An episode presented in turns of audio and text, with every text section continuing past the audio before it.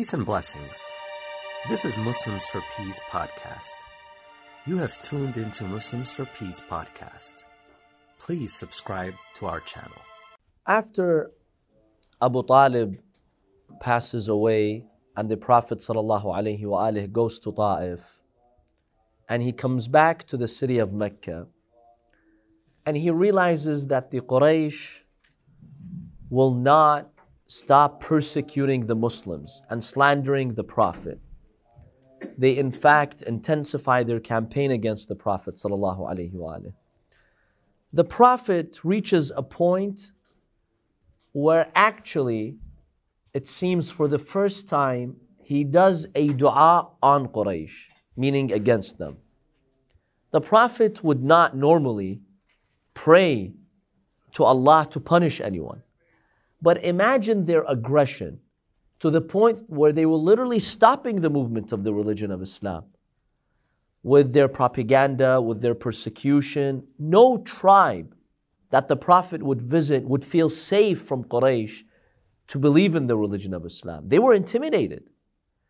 So the Prophet finally does ask Allah subhanahu wa ta'ala to punish Quraysh. And Allah subhanahu wa ta'ala strikes them with a famine to discipline them, such that they had to eat cured, you know, dry meat and dried camel blood to that point. First of all, all the vegetation around Mecca dried. Secondly, what, ha- what would happen to their food as a result of the dua of the Prophet was that all the food that would be delivered to Mecca from other villages and cities. The Meccans, the evil Quraysh, they would buy the food. On their way, as they were on their way going home, the food would rot and worms would grow out of the meat of the food. It would just rot. Have you seen like food that's decomposed and rotten? That's what would happen to it. So this famine really struck them. You know, uh, historical accounts tell us the Prophet ﷺ made the following dua. Allahumma shaddid wat'ataka ala mudar. Oh Allah, you know, tighten your grip on Mudar. Mudar were those famous Arab tribes. وَاجْعَلْهَا عَلَيْهِمْ سِنِينَ كَسِنِيِّ Yusuf. And make them years like the years of Prophet Yusuf. What happens in the years of the Prophet Yusuf? Remember the famine, if you've familiar with the story of Prophet Yusuf, seven years of famine, right? So the Prophet ﷺ, he asked Allah subhanahu wa ta'ala to strike them with a famine like the famine of the era of Yusuf. Seven years of famine and hunger and starvation due to their evil deeds. You know, it got so bad to the point that they would burn bones and eat them, right? And they would eat dead dogs. In fact, they even exhumed bodies from the graves to eat them. That's how bad the famine, you know, became. To the point where even a mother sometimes would eat her child. You can just imagine what happened to these Meccans. So, this famine now kept the Quraysh busy from persecuting the Prophet. Before that, all day long, their number one priority was to strike the Prophet, attack the Prophet, persecute Muslims. Now, with the severe famine, they now had something else to worry about other than Prophet and, and, and Islam. And this gave the Prophet relative freedom, you know, to actually practice his faith, to actually preach the religion of Islam. So this famine continued for a short while until the 11th year after the Ba'tha, so this is about one year after the um, death of Abu Talib and Lady Khadija, peace be upon them. Abu Sufyan, the staunch enemy of the Prophet, the leader of the pagans, along with a number of elite Meccans, they come and see the Prophet. They tell him two things. They tell him, Oh Muhammad, you came with the message of enjoining uh, ties with kinship, you know, uh, your people are perishing from hunger, your distant relatives, because remember, the Arabs come essentially from the same family tree. And you see people starving, you see people perishing from hunger. So pray to Allah to save us. They knew it was from the prayer of the Prophet, so they had to come to the Prophet. In another account, Abu Sufyan and those others, they come to the Prophet ﷺ and they tell him, Look, Muhammad, we're at war with you. And we, the men, are at war with you. Our women and children are suffering. Why should they suffer? Why is God punishing them?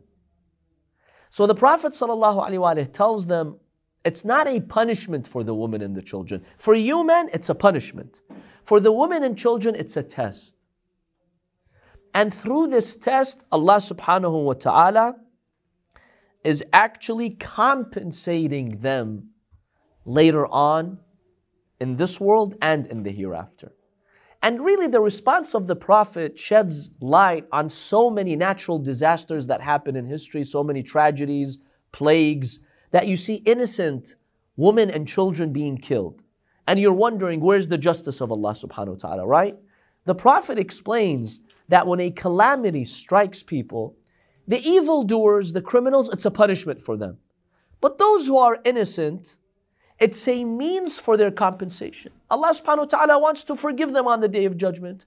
Maybe later on in this life, Allah wants to give them something good. So Allah will allow that natural disaster, that famine, that disease, whatever it is, to also include women and children as a means to elevate them, as a means to forgive their sins. So it's a blessing for them. You can't say God is punishing children. No. Allah subhanahu wa ta'ala, on the day of judgment, He wants to forgive these children. He wants to elevate their status, give them a high rank in paradise.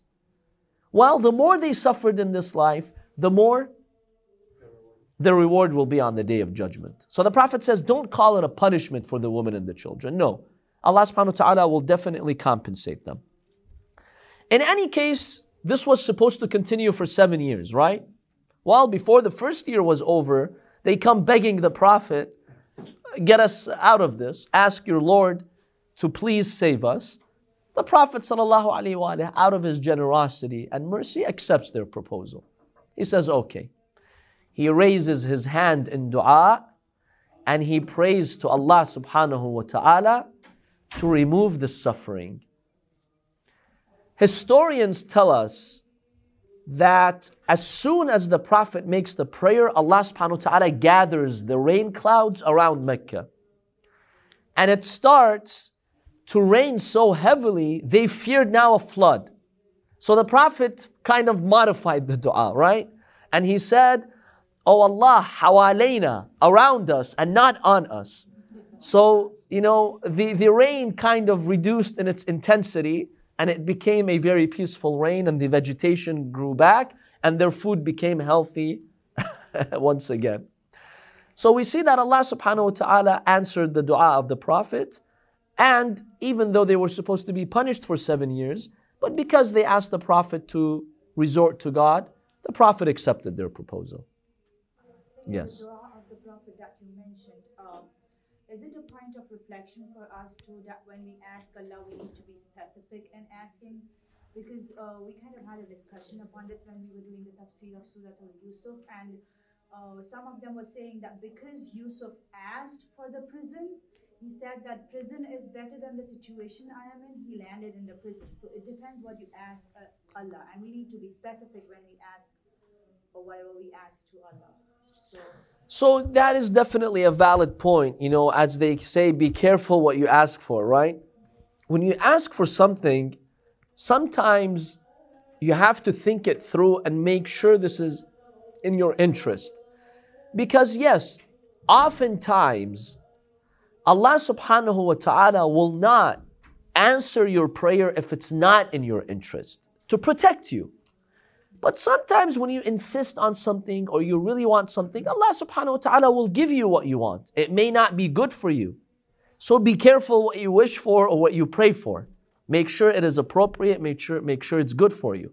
So when Prophet Yusuf salam made that prayer, Oh Allah, I'd rather be in prison than what these women are inviting me to. Well, he could have worded it in a different way. Oh Allah, just save me from these women. And Allah would have peacefully saved him. Right? But he said, I'd rather go to prison. Allah says, okay, You know, because Allah does answer the prayer of the Prophet. When a Prophet is making a request, Allah is not going to say no. So Allah subhanahu wa ta'ala answered his prayer and he ended up in prison, but turned out, you know, a bad experience for him. So yes, you know, be careful how you word your dua even, because sometimes Allah wants to test us. So with the Prophet wasallam, it's not that he, you know, God was really going to drown Mecca, but the Prophet or Allah subhanahu wa ta'ala wanted to show the Meccans that the clouds gathered because of his dua. So you needed a visible, um, you know, reminder of that. When you see heavy clouds with heavy rain, you know for a fact that it's because of his dua. And then the Prophet ﷺ asked Allah, okay, you know, we don't want to, of course, drown. So he asked Allah subhanahu wa ta'ala to make it a more uh, you know, a, a better type of rain, more suitable rain. All for the Meccans to truly see that he's connected to Allah. So it's not that the Prophet from the beginning he did not pray correctly. No. There was a reason in how he worded it and how it happened. To show them clearly that this wasn't random. Because someone say, oh, you know, just randomly there was a, a rainstorm. No, no, it was not random. Because you saw when the Prophet prayed, the clouds gathered. Then, when the rain got so intense, the Prophet prayed and, and, and the clouds kind of, you know, relaxed the rain. This is all an indication that the Prophet, it was through his blessings. So no one can say it was a coincidence. That's the reason with the dua of the Prophet. Yes. So, could this be deemed as a turning point for the Meccans when they saw that, okay, it's only the one God who's, you know, really controlling all of this, and for a year, assuming that for a year they've been praying fervently to their idols, and they could have just gone to one of their idols instead of Rasulullah. Was this then a turning point for them to see, okay, these are all fake? Well, exactly. When you want to see the stubbornness and the evilness of the Meccans, you would think this should have been a turning point for them. This is proof that the one Lord is in charge, your idols didn't help you, and Muhammad is on the right path. Did they believe? No. That's the problem with the Meccans. See, we, we have many narrations or even verses that condemn the pagans, you know. Some people today are like, why is the Quran violent? Why does it promise hell? Look, you're not dealing with average people who are misguided. These are stubborn people. If Jibra'il himself would have manifested himself to them, they would not accept. That's why Imam Ali salam in Dua Kumail, what does he say about God eternally punishing certain people in hell. وَأَن تُخَلِّدَ فِيهَا الْمُعَانِدِينَ See, the Imam is specific. He says that khulud, that eternal punishment in hell is for who? For the mu'anid, for the stubborn one who sees the sign, he says, no, I reject. And these were the Meccans. These were the stubborn Meccans. They saw a sign like that, yet they rejected. And actually, Allah warns them in the Quran. Allah told them, and Allah reveals Surah Al-Dukhan, verse 15. إِنَّا كَاشِفُ الْعَذَابِ قَلِيلًا إِنَّكُمْ عَائِدُونَ Allah says, okay, we'll temporarily remove the punishment from you now because of the blessings of the Prophet, but know that you will go back to your evil ways. إِنَّكُمْ عَائِدُونَ You're not going to learn from your mistakes. You're not going to change course. But I'll remove the punishment. Because one of the qualities of the Messenger of God, sallallahu alaihi wasallam, unlike previous prophets, is that he was rahma lil alameen. He was mercy for all creations. And one of the characteristics of Prophet Muhammad is that while he was present on earth, because of his presence, Allah subhanahu wa ta'ala did not obliterate the Meccans.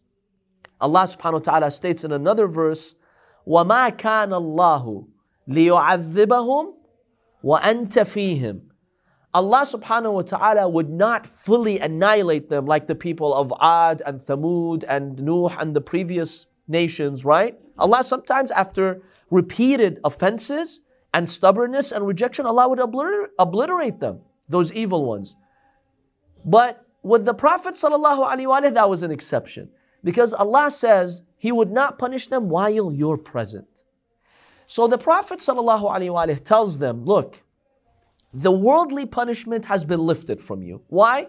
Because of my blessings. However, know that on the day of judgment, there will be a very, very severe punishment if you disbelieve now after seeing the signs. So, unfortunately, instead of taking that as a turning point and as a stark reminder that they're on the wrong path, and this is the path of Allah subhanahu wa ta'ala, this is the path of guidance, they didn't.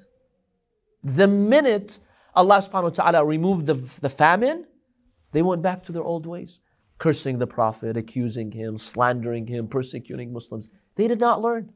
What do you do with people like that? What do you do with people like that?